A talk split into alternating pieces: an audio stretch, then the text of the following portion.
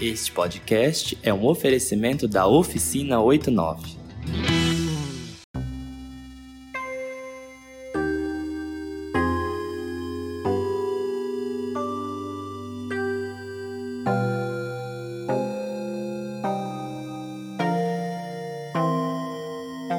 Olá, eu sou Ayrton Marques e estou de volta com mais um episódio do Mais Em.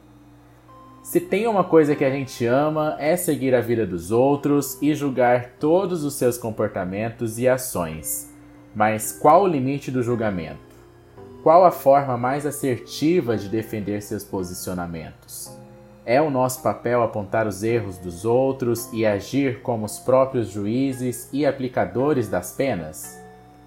Todos esses questionamentos surgiram com maior força desde que a edição do BBB 21 começou e a gente passou a condenar a cultura do cancelamento e a militância seletiva, que tem execrado até mesmo aqueles que aparentemente estão no mesmo barco. Afinal, quantas lumenas estão por aí e o quanto de Carol Conká temos dentro de nós? Para falarmos sobre cancelamento e militância, eu convidei o psicólogo João Jimenez que assim como um monte de gente, como eu, tem acompanhado o BBB e opinado é, sobre o que tem acontecido lá dentro da casa é, nas redes sociais, principalmente no Twitter. João, obrigado por conversar com a gente, por ter topado o convite do Maisem para abordar esse assunto aí que está tão comentado né, nas redes sociais nesse momento. E eu gostaria que a gente começasse a nossa conversa com você se apresentando, falando um pouquinho mais sobre você. Muito obrigado. Tá, eu que agradeço. Estou muito feliz de estar aqui e mando um oi aí para todo mundo que está ouvindo a gente. É, eu sou o João Jimenez, eu sou formado em psicologia, trabalho como professor. É, não sei até que ponto vou poder contribuir como profissional, porque esse assunto ele atravessa muitas nossas vidas. Então, claro que algumas das minhas reflexões vão estar ancoradas à minha formação, mas é, tem muita coisa que passa pelas coisas que eu vivi. Assim, é, acredito que a gente vai poder manter o formato da nossa conversa assim nesse tom mesmo de diálogo, de, de reflexão, né? Eu estou acompanhando o Big Brother como muitas pessoas, assim, eu me diria um telespectador de Twitter, de rede social, então eu, para falar a verdade, nem tô assistindo tanto, assim, é, não, não sou o maior telespectador que sabe tudo, mas eu acompanho os vídeos, assim, na internet, acredito que muita gente também, né, acaba acompanhando dessa forma, tá muito difícil não acompanhar o Big Brother, né? É, eu falo muito, então se quiser me interromper a qualquer momento pode ficar à vontade. E eu espero que a gente não termine essa conversa nós dois cancelados. Tomara. Então vamos conversar, começar a nossa conversa.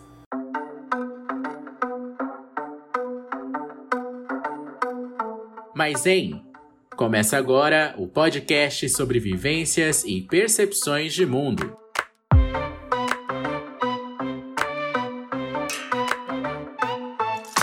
João, começando a, a, nossa conversa, eu gostaria que você falasse é, no seu entendimento, na sua experiência né, e vivência, o que, que a gente pode definir como militância. Até um tempo atrás, a ideia de militante estava muito associada com a filiação em um partido, em um sindicato, em uma certa forma de, de se organizar.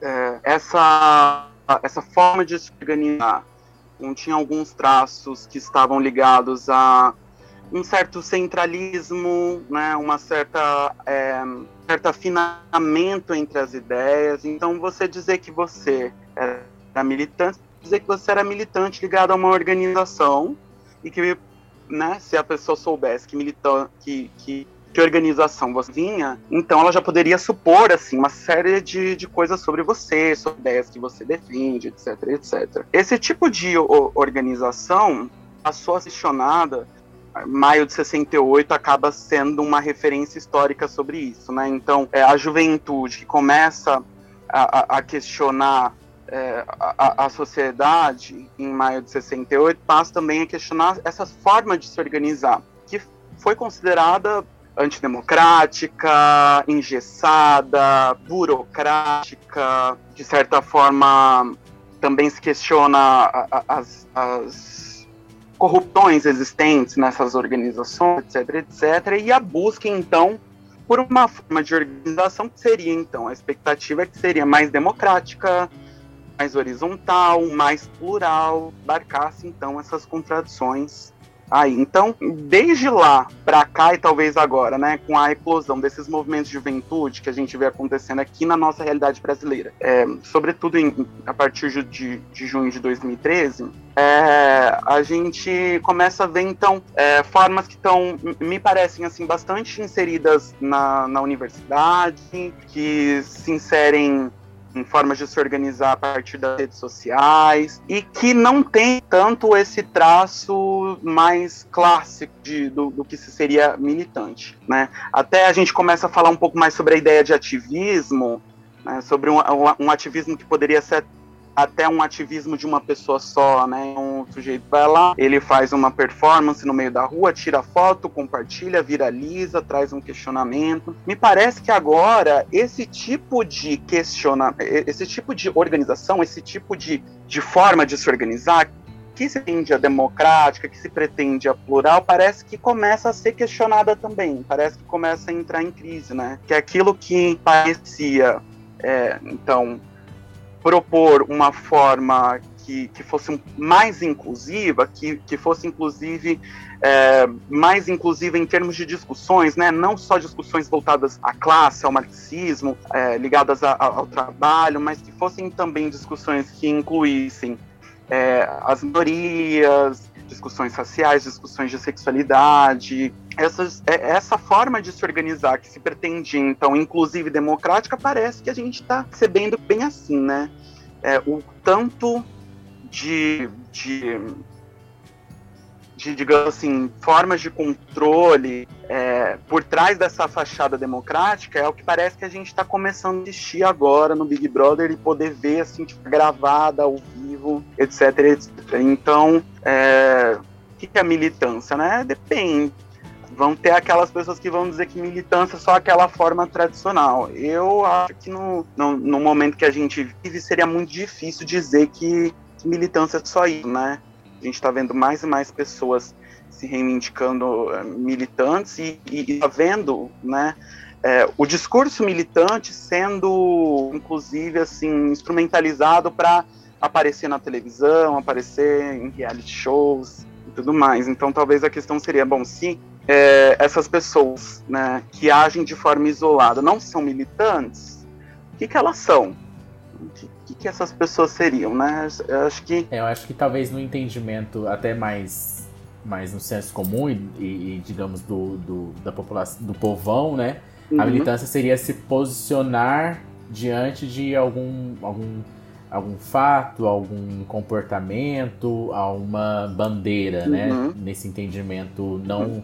Tão formal como surgiu no início. Seria uhum. mais ou menos isso, então. Uhum. Eu acredito que esse entendimento senso comum traz consigo alguma verdade, porque ser militante tem a ver com uma postura. Espera uma postura de quem é militante, né? Estamos vendo isso agora essa cobrança, né, em, em, torno do que, do que significa ser militante, é, é, a discussão que talvez esteja em pauta nesse momento. Seria estranho a gente pensar, então, que o sujeito que termina a reunião do partido e volta para casa, deixa de ser militante, né? A militância tem a ver com esse dia a dia. Portanto, a gente poderia entender que a militância é alguma coisa que acontece para além, né, de, desses espaços formalmente, né, totalmente entendidos como espaço de militância, como a, os movimentos sociais, os protestos de rua. E essa questão da militância em programas populares e no próprio Big Brother é algo que tem que surgiu assim uhum. basicamente é, há pouco tempo, né? uhum. né? São poucas edições aí.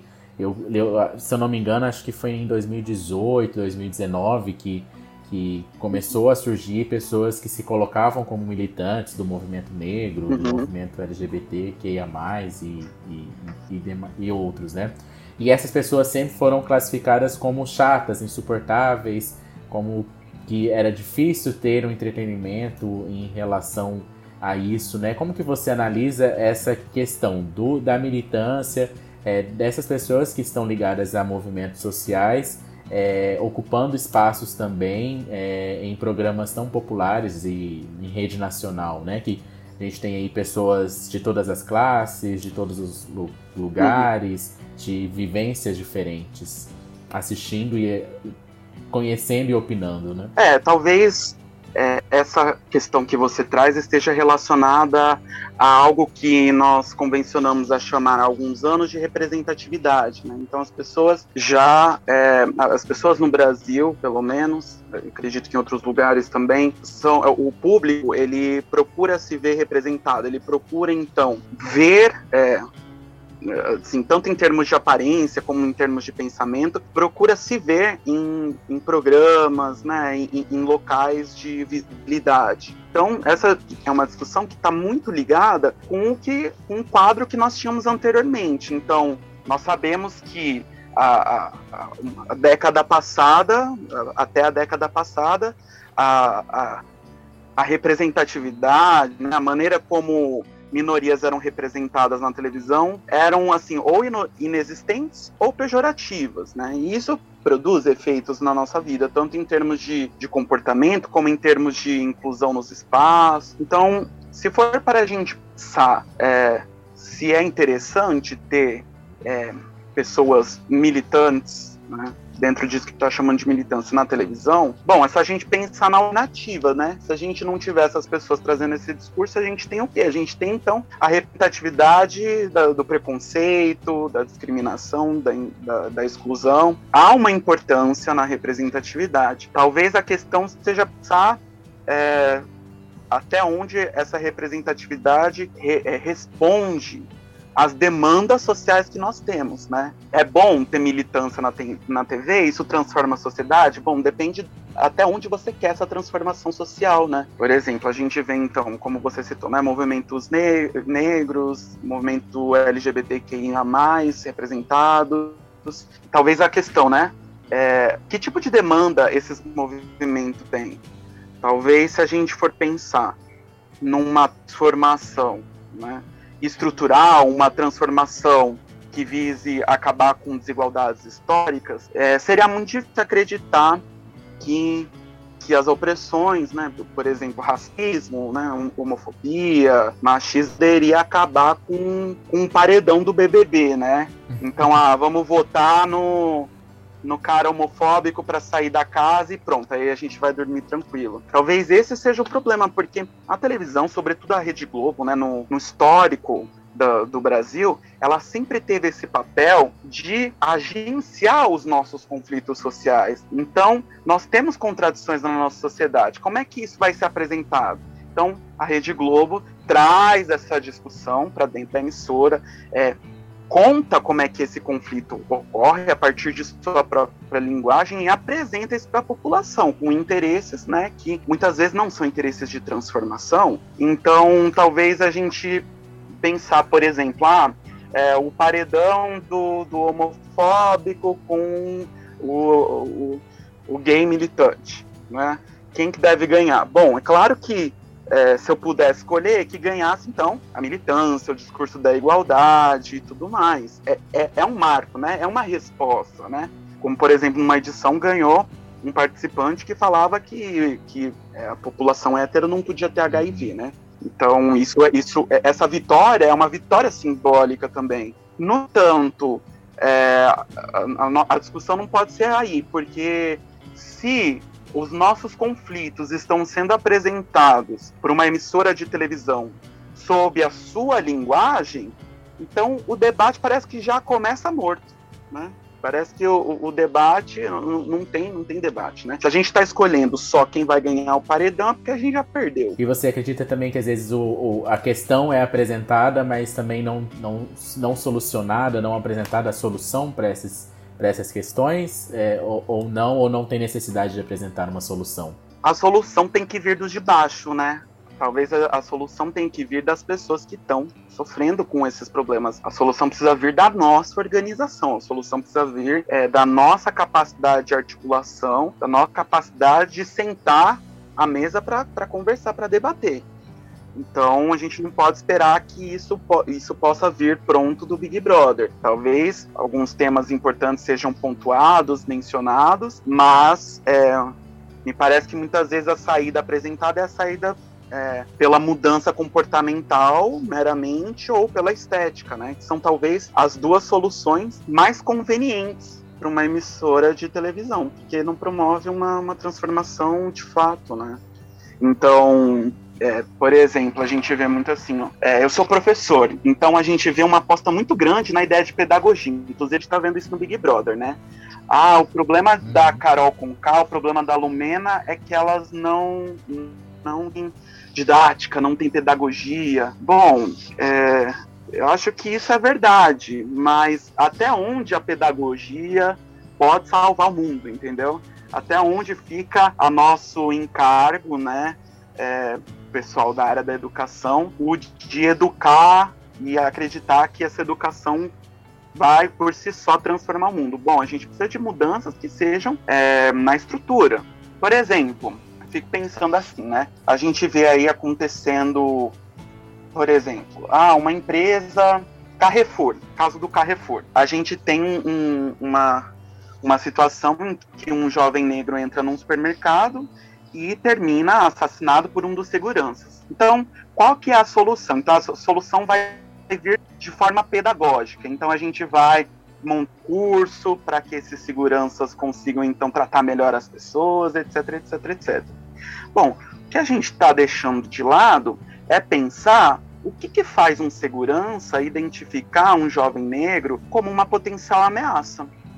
E isso está muito ligado com o imaginário que é construído pela mídia, isso está ligado à desigualdade social, isso está ligado com é, o, o fato de que muitas vezes essa juventude negra, por questões históricas, esteja à margem da sociedade. Então, se a gente não transformar essa estrutura, se a gente não transformar essa sociedade de modo que é, a juventude negra não precise mais estar ligada ao tráfico, estar ligada a a maior população encarcerada, se a gente não, não, não olhar para o que foi a escravidão no Brasil, não olhar para toda essa desigualdade que afeta é, a população negra, bom, não basta a gente só educar o segurança, né? Não basta só educar o segurança. Então, a mesma coisa assim, né? Ah, é, vamos criar uma campanha para a gente não pensar mais que a, a, a a empregada doméstica é a mulher negra, não, é, o estereótipo da empregada doméstica como a mulher negra, etc, etc. Bom, se as mulheres negras não deixarem de ser maioria nessas profissões precarizadas, bom, não basta educação, né? Uhum. Não basta a gente criar um curso dentro de uma empresa. Então, talvez a gente olhar para essa mudança que é anterior a, a, pedagogia. E nessa edição a gente vê que, que a militância né, também pode ser feita de forma equivocada e, e, e, o que a gente vê nessa edição é assim, até quem, quem defende a militância dentro do reality show do mesmo lado de quem condena, né? Quem acha esse assunto chato, uhum. quem acha que isso é desnecessário, né? É, onde que está o erro aí? É na forma de fazer essa militância? É, é, militar por tudo, ter opinião por tudo? Como que você vê essa questão e, e por que que se gerou tanto esse debate aí é, em relação a, principalmente a Carol com K, a Lumena, o Projota também, que a gente não pode esquecer, né? É difícil a gente apontar erros. Eu acho que tem uma coisa em relação à militância, que é o seguinte, a militância ela caráter chato. A gente não pode ignorar isso. É, não é muito gostoso, não é muito interessante a gente falar das contradições, das nossas feridas, das nossas desigualdades. É uma coisa bastante incômoda, né? E ela passa de, até certa forma, de, de incomodar, né? É porque são assuntos que são pesados, são, são doídos. Talvez o que a gente poderia pensar é como é que a gente pode trabalhar com esses assuntos, de forma que as pessoas é, se sintam parte dessa discussão. Acho que talvez seja isso que, que as pessoas de casa sentem quando veem essas, essas situações. Bom, é, de fato, a cenas que nós estamos vendo não são muito agradáveis de assistir, né? Apontar o dedo no rosto, é, falar sobre tortura psicológica, exclusão, né? É, não são cenas que são confortáveis da gente ver. Eu acredito que as pessoas em casa, elas automaticamente vão se identificar com aquele sujeito que está sendo vilipendiado, com aquele sujeito que está sendo atacado, excluído. É, então, é, as pessoas não se sentem parte da militância, elas acabam vendo a militância como uma coisa muito alienígena, como algo que está ali para apontar, para condenar. É, como incluir essas pessoas no, no, na discussão, né? Como poder, né, poder aproximar as pessoas para essa causa? Essa é uma, uma questão em aberto. Talvez tenha pense todos os dias. É, mas eu acredito que é, tenha a ver com criar solidariedade, criar acolhimento, criar escuta e menos apontamento, criar um, uma aliança, é, uma forma de, de aprender com o outro, é, passa por a gente é, conseguir lidar com, com aquele outro que talvez não pense exatamente igual a gente, passa por a gente entender quem são os nossos aliados, porque talvez o que seja mais chocante nisso é ver que nessa edição é, os ditos militantes apontando o dedo para outros militantes, né? Então apontando o dedo para aquela, aquelas pessoas que teriam assim toda, toda a condição então de se colocar no lugar de oprimido, né? O que está acontecendo, né? O que está acontecendo que a gente não está conseguindo criar aliança nem com pessoas que talvez estejam assim do lado da gente.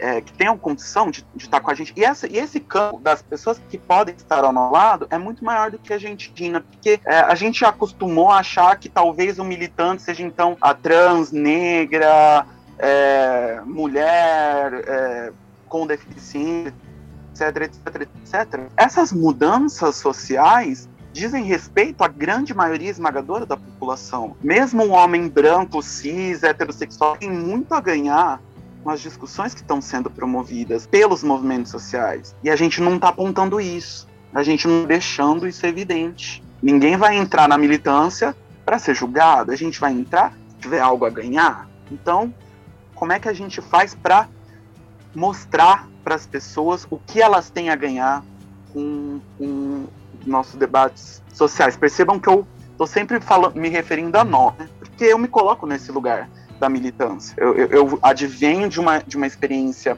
de militância organizada e me mantenho na, na, na universidade, me mantenho promovendo esses debates nos espaços em que eu vou. E é muito difícil para a gente, o militante da família, ter que assistir o Big Brother e, e, e olhar a família, né? A, a, família olha pra gente e fala bem assim, ó, ai, ó, tá vendo, ó, sei como é que você é, você é a Lumena. Eu acho que por muito tempo talvez a gente tenha sido menos Sim. das nossas casas, né? Talvez a gente tenha sido. Talvez por isso, inclusive, que é tão desconfortável da gente assistir. É, eu penso um pouco sobre a lógica do, do linchamento, né? Eu acredito que o, o linchador, ele tá sempre linchando um igual. Ele nunca tá linchando um diferente. Então a gente fala assim, eu agora mesmo estava falando sobre aceitar a diferença. Mas talvez a, a, coisa seja como aceitar o igual, né? Como aceitar o igual. É mais difícil aceitar o igual do que o diferente. Porque aquele igual, quando ele sai um pouquinho daquilo que você espera, isso já causa um desconforto na gente. Ou mesmo quando a gente vê coisas horríveis naquele igual, que a gente vê que são Sim. coisas nossas, a gente cai matando. A gente pode ver isso na Carol com K. A Carol com K está sendo criticada por ser uma pessoa sádica, por uma pessoa, por ser uma pessoa que aponta o dedo, que critica, mas o que, que o Brasil vai fazer com ela, ela sair da casa? Né? A Carol com K é canceladora, mas o Brasil vai cancelar a Carol com K. Quer dizer, por que, por que tanto? Por que, que a postura da Carol com K incomoda tanto? Por N motivos. Um deles é porque a Carol com K lembra da gente do nosso sadismo, né? Talvez do nosso sadismo. É. A questão do, do, da cultura do cancelamento, ela vem é, e foi criada justamente em relação a essa militância ou não, né? De em que momento e da onde que vem essa cultura do cancelamento, que, que é justamente essa parte, né? Do, da pessoa é, ver o, o erro da, de, de, da outra pessoa, que pode ser igual ou não, tentar excluir essa pessoa é, socialmente, enfim, que ela desapareça dali, né? É, olha, a cultura do cancelamento talvez ela seja mais antiga do que a gente pense. A ideia de, de parar de consumir um artista, ela, ela é muito anterior à cultura do, do cancelamento. A gente poderia pensar assim, é, Michael Jackson, poderíamos pensar, é, sei lá, o próprio Wagner. Tem um, tem um músico chamado Richard Wagner. Ele era do final do século XIX. E o Richard Wagner talvez tenha sido o primeiro, o primeiro artista cancelado da história, porque ele era, ele fazia, né, música clássica, ele era, ele trabalhava, né, o coral e tudo mais, era um pianista, e ele também era um antissemita em sua vida privada. E isso já traz, desde essa época aí do Richard Wagner, que se coloca essa discussão, né? Do o que a gente faz com a obra de arte, que assim, pode ser linda, pode ser esteticamente assim, suspeitosa, mas que foi criada por um monstro, assim, né? Então, ela é, talvez seja anterior. É, mas o que a gente tem chamado de cultura do cancelamento, é, dessa forma, né, ela surge, é, acho que ela só pode existir a partir das redes sociais, né, que é tudo parece que passa por lá. O, o, cancelamento passa por esse movimento de, de bolha e de manada das redes, né? E, e a cultura do cancelamento talvez seja uma resposta boa ou má para uma questão que é importante, que é justamente essa ideia do, assim, é, nós conseguimos conviver totalmente em harmonia com todas as pessoas? Será que a gente consegue? Você conseguiria conviver na mesma casa com uma pessoa que fosse nazista, por exemplo? Né? Caso do Richard Wagner, pessoa antissemita. Será que a gente consegue conviver com essa pessoa? O que a gente faz com essa pessoa? A gente dialoga? A gente tenta ser pedagógico? Né? A cultura do cancelamento ela vem, talvez, ser uma, uma resposta para um fato que é nós temos inimigos políticos. Né? Nossa, nossa sociedade é uma sociedade fragmentada, uma sociedade dividida. Tem pessoas com quem a gente não vai conseguir conviver mesmo. E a cultura do cancelamento ela vem como essa resposta, né? O problema, me parece, é quando a cultura do cancelamento começa a, então, atingir pessoas que, que poderiam né, ser nossos aliados, né? Talvez parta um pouco dessa ideia nossos inimigos, quem são nossos aliados? Quem são nossos companheiros de militância? Quem está do nosso lado? Quem está mais ou menos do nosso lado? E quem está do lado de lá?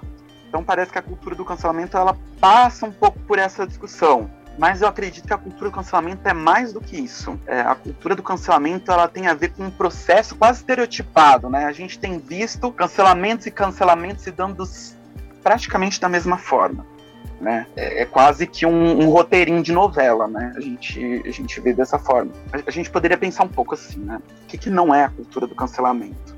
E se ela existe ou não? Talvez seja esse o, uma das coisas que a gente pode pensar. A gente vê, por exemplo, que alguns grupos que são assumidamente racistas, assumidamente homofóbicos, grupos é, negacionistas científicos de extrema direita, etc, etc, são pessoas que vão dizer que a gente vive a patrulha do politicamente incorreto, né? Que a gente vive assim absolutamente em vigilância. Vivemos um BBB politicamente correto 24 horas. E que hoje em dia a gente talvez não possa, né? Não pode fazer piada Hoje em dia o mundo tá chato, a gente não pode falar nada. É, e, e talvez isso aponte coisa que, que eu vou dizer assim, talvez seja até pode ser até fruto de cancelamento. Mas assim, nós, enquanto sociedade, nós precisamos de certos tabus, de fato. A gente, do, dos movimentos ditos progressistas, movimentos ligados à esquerda, a gente está sempre quebrando o tabu, né? A gente está sempre né, nessa posição. E talvez a gente tenha que pensar que a nossa sociedade, assim como qualquer sociedade, ela não sobrevive sem tabus. Nós precisamos de tabus. Então, por exemplo, eu não gostaria de viver numa sociedade em que eu tenho, é, em, que, em que se tenha liberdade de, então, dialogar, criar debates a respeito se uma mulher pode ou não pode ser violentada sexualmente. Eu não gostaria de viver numa sociedade entre aspas, democrática dessa forma. Não, eu gosto de viver numa sociedade em que propor essa discussão já é absurdo, já é um tabu em si mesmo, não tá aberto. Eu vi uma coisa, até lembrei de um exemplo, né? É, uma, a minha sobrinha, ela estava na escola e aí eu, a, uma das professoras propôs, uma das professoras de história, ela propôs a seguinte discussão, então, né? Já que a gente vive numa sociedade polarizada, extrema, então agora a gente vai dividir a sala em dois para a gente fazer um debate. É, uma parte da sala vai, vai ser é, contra a escravidão e a outra vai pensar em argumentos a favor da escravidão, né, para a gente poder debater e comparar. Bom, não sei se essa professora precisa estar cancelando ou não, mas talvez o que eu gostaria de falar para ela é que isso não deve estar em discussão. Algumas coisas a gente não deve discutir né? Algumas coisas precisam ser, ser tabus. Talvez, se a cultura do cancelamento tenha aí, alguma contribuição a oferecer à nossa sociedade, talvez seja essa, de criação de certos tabus, de não aceitar certas posturas, certos posicionamentos. Talvez isso seja interessante, embora eu não esteja muito seguro disso. Mas, por outro lado, a gente tem, então, principalmente essa ala progressista, dizendo que cultura do cancelamento não existe, que agora a gente está apenas implicando as pessoas em relação a, aos discursos preconceituosos. Bom, eu não tô nem cá nem lá. É, eu acredito que é, a gente não vive uma patrulha do politicamente correto. No entanto, cultura do cancelamento existe. E a cultura do cancelamento, a qual eu me refiro, é aquela cultura do cancelamento naqueles modos, então, como eu vinha dizendo, aqueles moldes estereotipados, né? Que é aquela mesma novela. Então, um artista, uma subcelebridade, ou mesmo uma celebridade propriamente dita, diz alguma coisa, então a internet fica chocada com aquela coisa, as pessoas né, recortam o que essa pessoa disse, pegam aquela frase, muitas vezes tiram do contexto, é, abstraem o que está sendo dito. Então, é, então vamos pensar um exemplo. O sujeito falou lá, ah, é, eu adoro é, pessoas com homossexualismo.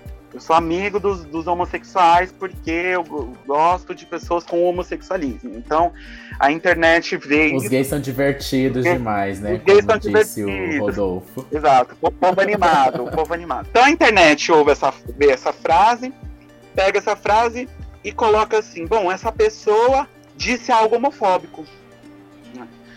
E por que, que disse algo homofóbico? Até porque disse essa frase. E pouco a pouco, esse, de, esse dizer homofóbico vai se transformando em fulano é homofóbico.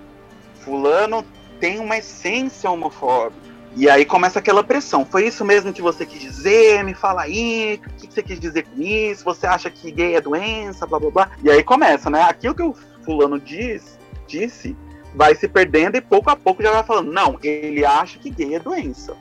Né? Ele acha que a população LGBT é doente.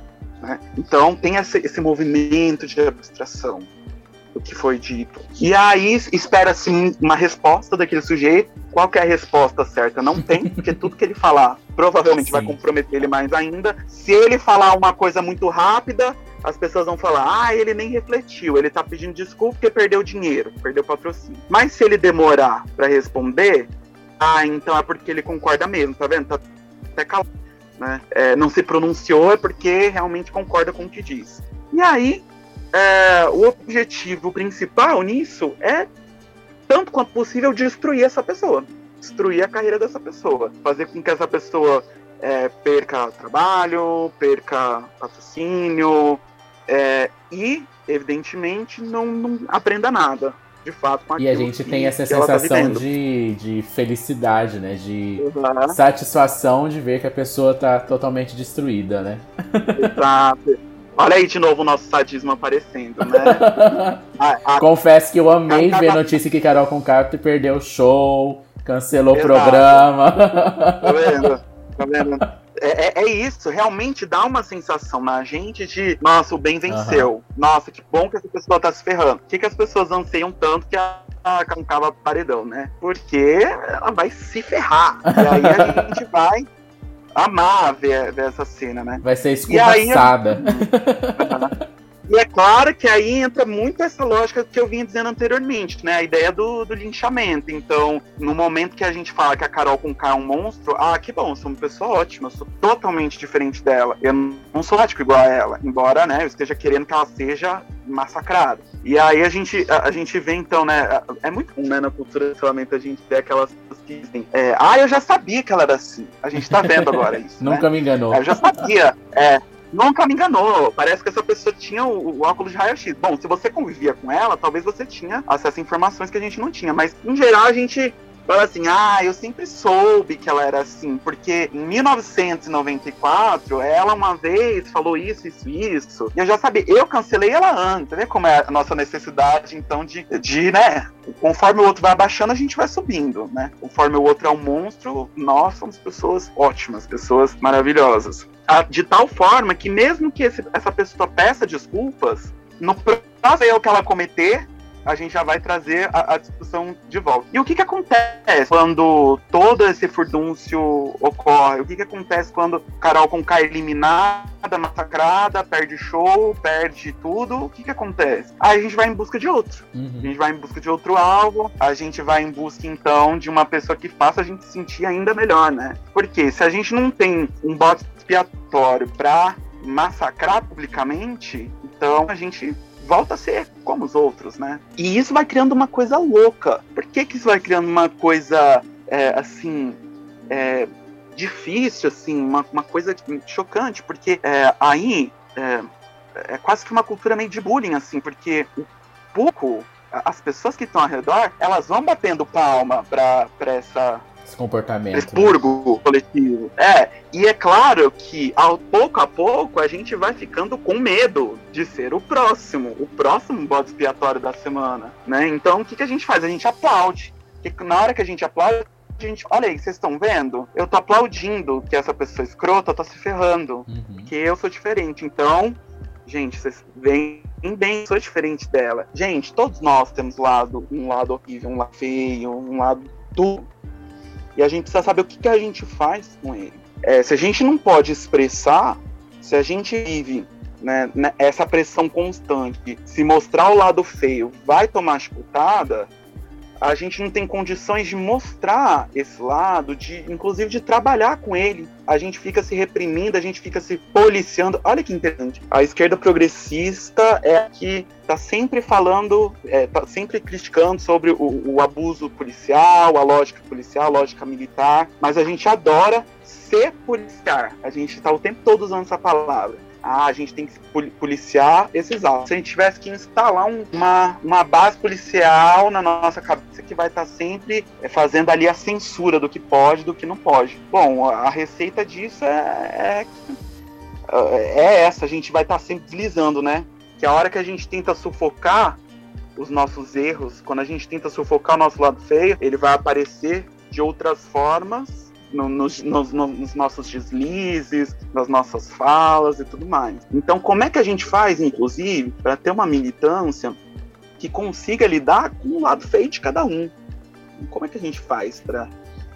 Porque isso é necessário. Quando uma pessoa mostra o lado obsceno dela e a gente chuta essa pessoa, é, bom, essa pessoa vai encontrar talvez é, lugares que estão super dispostos a aceitar os preconceitos dela, o, o, lado feio dela e inclusive reforçar. Então se a gente pega vídeos assim de direita e a gente vê as pessoas falando assim, é, os militantes de extrema direita, né, que também existem. Ah, não tenha medo de, de ser chamado de racista, porque independente do que você fizer, a esquerda já vai te chamar de racista. Tem algo de libertador no cancelamento, porque daí você fala, ufa, saí dessa, uhum. dessa patrulha, eu já tô cancelado mesmo, agora vou ser do jeito que eu quiser. Só que esse jeito que quiser pode levar essa, a, as pessoas para pro, pros, pros lugares lugares sórdidos, os lugares mais sujos, os lugares mais desprezíveis. João, é, a gente tá chegando já no fim do nosso episódio, passou muito rápido, nem deu tempo de, de falar todos os assuntos que eu, que eu gostaria,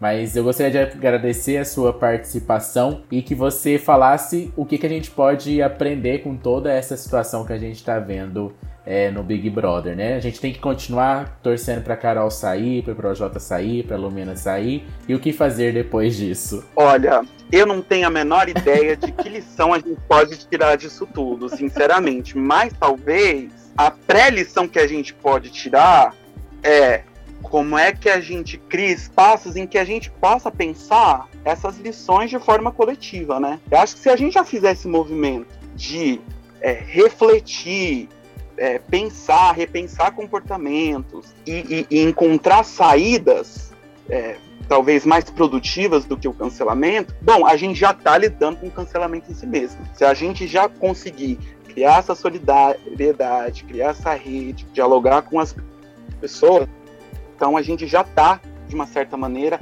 trabalhando com essa cultura do cancelamento. E, em último e último e último caso, talvez, não sei se vocês vão concordar comigo, mas saber quem são as pessoas que precisam ser canceladas, as que não, e as que podem estar com a gente. Uhum. Eu diria isso, com toda a chance de ser cancelado também. Não cancele a gente nos comentários aí. Ah, João, muito. Qualquer coisa a gente pede desculpa depois. Né? a gente faz um post, né? Um vídeo. Vestido branco. Quem me conhece sabe, quem me conhece sabe que eu não sou assim. João, muito obrigado, viu, por ter topado uh, gravar com a gente, falar sobre isso. E o Maizen tá sempre aí é, aberto, disposto pra gente debater também outros assuntos é só, vamos combinar para você voltar. Muito obrigado. Eu que agradeço, amei e me chama, me chama que eu venho. É isso. Ótimo. Muito obrigado a você que ouviu o episódio até aqui. Para você comentar, acompanhar o nosso trabalho, vá lá nas nossas redes sociais, Twitter e Instagram, só procurar por arroba podcast. Posso Beijos um e até recado? o próximo. Um último recado? Pode, pode. Entrem no YouTube e digitem conciliem ou cancelamento contrapõe. E assistam um vídeo do, do canal ContraPoint sobre cancelamento. Tem legenda em português. Vale muito a pena e me ajudou muito a refletir estar tá aqui hoje.